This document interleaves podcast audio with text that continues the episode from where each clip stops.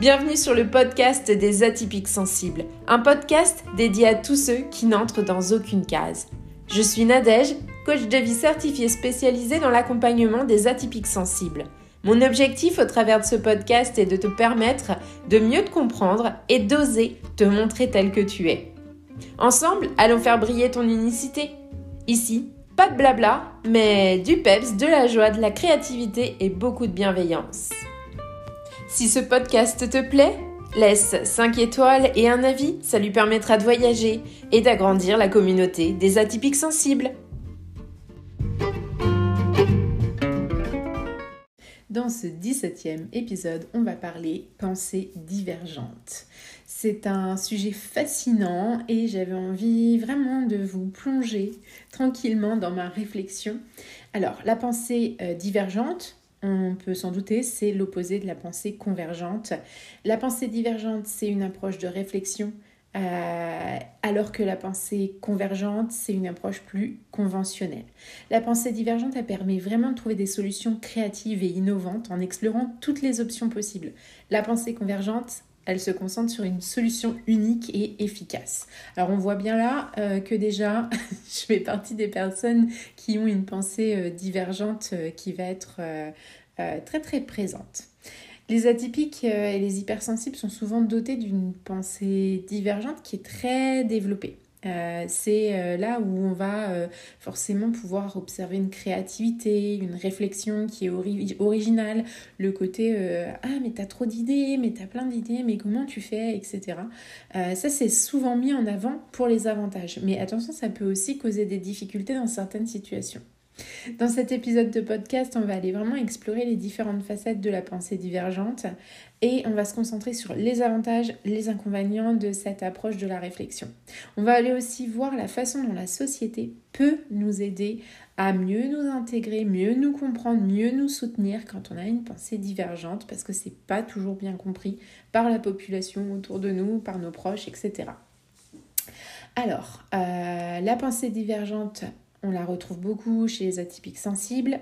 Je l'ai dit, ça peut présenter des avantages et des inconvénients. On va commencer par les avantages. Déjà, ça peut nous aider à trouver des solutions créatives, des solutions innovantes, à sortir des sentiers battus. Et les personnes qui ont une pensée divergente sont souvent capables de voir des choses sous un angle différent, d'imaginer, de créer des idées nouvelles, d'explorer des options inhabituelles pour la partie lambda de la population. On va dire ça comme ça. Cette créativité, elle peut être très très très utile dans des domaines comme l'art, la musique, la littérature, les sciences et même l'entrepreneuriat. C'est pour ça qu'on retrouve aussi beaucoup d'atypiques sensibles dans l'entrepreneuriat. Mais attention, la pensée divergente, elle n'a pas que des avantages, elle peut aussi avoir des inconvénients. Et les personnes qui ont une pensée divergente, elles peuvent être perçues comme étant complètement déconnectées de la réalité parce qu'elles ont tendance à sortir du cadre, à sortir de la petite boîte où on voudrait bien les ranger. Donc, elles sont souvent confrontées à des difficultés parce qu'elles ne sont pas comprises par les autres. Et puis, quand il s'agit de prendre des décisions, elles ont tendance à aller explorer plein d'options parce qu'il y a plein d'idées qu'on fait des pop-up là-haut.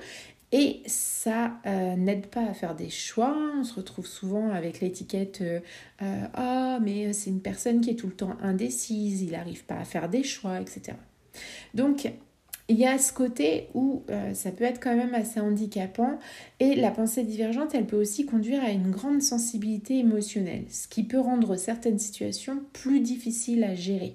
Vraiment, ça peut être très compliqué parce qu'il y a l'émotion qui vient, qui prend le dessus et prendre des décisions sous le coup de l'émotion, c'est jamais une bonne idée. Alors, il est important aussi de souligner que la pensée divergente, c'est une caractéristique unique et précieuse, mais qu'elle doit être comprise et soutenue. Et c'est pour ça que tout à l'heure, je disais que dans la société, il y a des choses qu'on pourrait faire avancer pour aider les personnes qui ont une pensée divergente. Les personnes qui ont une pensée divergente, elles ont besoin de plus de temps pour réfléchir et pour explorer toutes les options possibles. C'est pour ça que bien souvent, on va peut-être les confondre avec des personnes introverties ou timides. On va se dire... « Cette personne, elle observe beaucoup, elle n'interagit pas beaucoup. » Non, en fait, il y a ce temps où il y a besoin de réflexion. Ces personnes, elles ont aussi besoin d'un soutien émotionnel parce que les émotions qu'elles vont ressentir vont être plus intenses. La pensée divergente, en même temps, elle permet d'explorer plein d'idées, plein de choses, mais elle va nous amener aussi beaucoup de peur, beaucoup de stress, parce que autant on va avoir d'idées qui vont nous paraître positives, autant on va avoir d'idées qui vont nous paraître pesantes, lourdes et stressantes. En allant comprendre les avantages et les inconvénients de cette approche de réflexion, finalement, on va pouvoir mieux soutenir et mieux accompagner les personnes qui ont une pensée divergente. Et c'est par là que moi, j'ai commencé, parce que j'ai bien vu quand j'enseignais qu'il y avait plusieurs types de pensées et que tous les enfants ne pensaient pas de la même façon. Donc, c'est hyper important d'aller proposer de quoi nourrir les différents types de pensées. Pour mieux comprendre et mieux soutenir les personnes qui ont une pensée divergente, moi je pense que franchement, la société devrait nous éduquer au fait qu'il n'y a pas qu'une seule façon de penser. Que ce soit pour les enseignants, les employeurs, les professionnels de santé mentale, mais finalement ils devraient être formés vraiment pour reconnaître déjà dans un premier temps les personnes qui ont une pensée divergente et puis dans un deuxième temps pour les soutenir, parce que reconnaître c'est déjà un très grand pas, mais il faut être capable de proposer des choses qui vont être soutenantes. Dans ces choses-là, dans le soutien, il va être indispensable de créer un environnement qui encourage la diversité de pensées et de perspectives. D'encourager la collaboration entre les personnes qui vont avoir des perspectives différentes, des centres d'intérêt différents, plutôt que de vouloir absolument mettre les gens qui fonctionnent de la même façon dans une même case. Non, justement, il faut mélanger les cases. Faut aussi aller voir au niveau de l'environnement de travail. Les salles de classe, les communautés, les groupes de loisirs, ça devrait être conçu pour inclure des personnes qui ont une pensée divergente. Et c'est pas forcément le cas, comme c'est pas la façon de penser majoritaire, finalement on correspond pas au modèle, donc c'est pas possible. La société doit aussi travailler à réduire tout ce qui est stigmate associé à la pensée divergente. Ces étiquettes-là qu'on nous colle de personnes différentes, anormales, « Ah, mais tu penses pas comme tout le monde », « Ah, mais t'as toujours des idées farfelues ».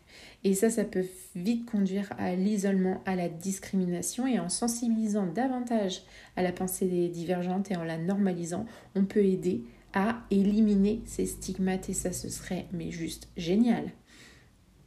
Il faut aussi savoir que les personnes qui ont une pensée divergente, elles ne vont pas forcément aller exprimer et partager leurs idées, parce que plusieurs fois, justement, elles vont avoir entendu ces phrases, donc elles vont se dire « Oula, si je m'exprime et si je partage mes idées, on va encore me dire que je ne fais pas comme tout le monde. » Donc voilà, il faut les encourager dès l'enfance à exprimer, à partager leurs idées pour qu'elles sachent que c'est un mode de pensée valable, c'est un mode de fonctionnement valable.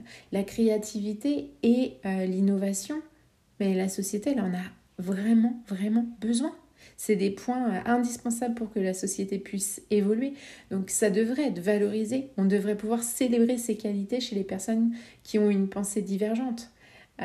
Donc ça déjà, ça peut permettre de comprendre comment soutenir les personnes qui ont une pensée divergente, parce que c'est essentiel de créer un environnement qui encourage la diversité de pensée et de perspectives, d'aller virer les stigmates associés à la pensée divergente et vraiment d'encourager cette population de personnes à s'exprimer et à partager. C'est en travaillant ensemble qu'on va pouvoir maximiser les avantages et minimiser les inconvénients. Il y a vraiment, mais c'est dans tous les domaines en fait. C'est pas particulièrement pour la pensée divergente, mais voilà, c'est le sujet d'aujourd'hui. Mais j'ai envie de dire que c'est valable partout. Il y a plusieurs stratégies qu'une personne qui a une pensée divergente peut utiliser pour se sentir mieux avec son fonctionnement particulier. Déjà, comme la majorité des choses que je vais vous dire dans ce podcast, à chaque fois c'est la même chose, comprendre sa pensée divergente. Se comprendre, c'est la première étape pour mieux vivre avec soi-même. Et quand on a compris notre fonctionnement de pensée et notre pensée divergente, finalement, on va savoir à quoi s'attendre. On va moins être stressé et on va savoir que ça fait partie de nous et on va pouvoir l'accepter. Et c'est la deuxième étape, ça va être d'accepter cette pensée divergente. Ça peut être difficile, surtout si on se sent différent des autres, surtout si on nous l'a répété plusieurs fois.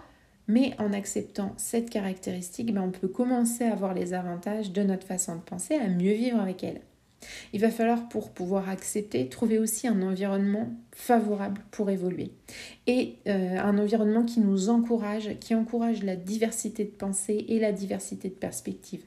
Par exemple, en rejoignant des groupes de personnes qui partagent les mêmes idées, en travaillant avec des personnes qui vont être ouvertes à la différence, en travaillant dans un domaine qui favorise la créativité et l'innovation. Il y a plein de groupes qui vont être favorables.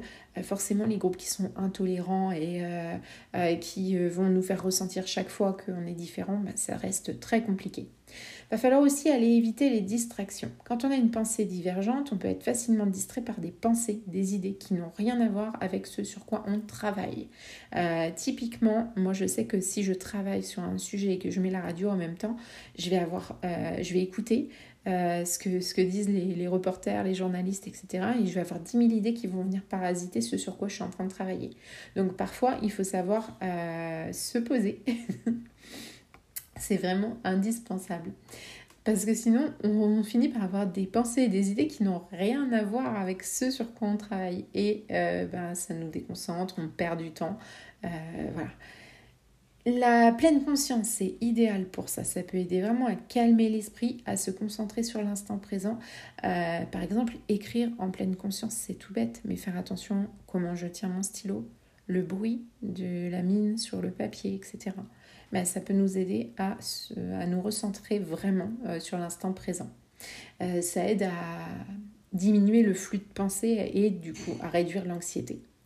Il va falloir aussi chercher un soutien émotionnel parce que quand on a une pensée divergente, on peut être confronté à des émotions intenses, je le disais tout à l'heure, ça peut nous rendre plus vulnérables aux problèmes de santé mentale, à tout ce qui va être angoisse, anxiété, stress et même aller jusqu'au burn-out. Donc chercher un soutien émotionnel, ça peut nous aider à apaiser nos émotions et à améliorer notre bien-être mental.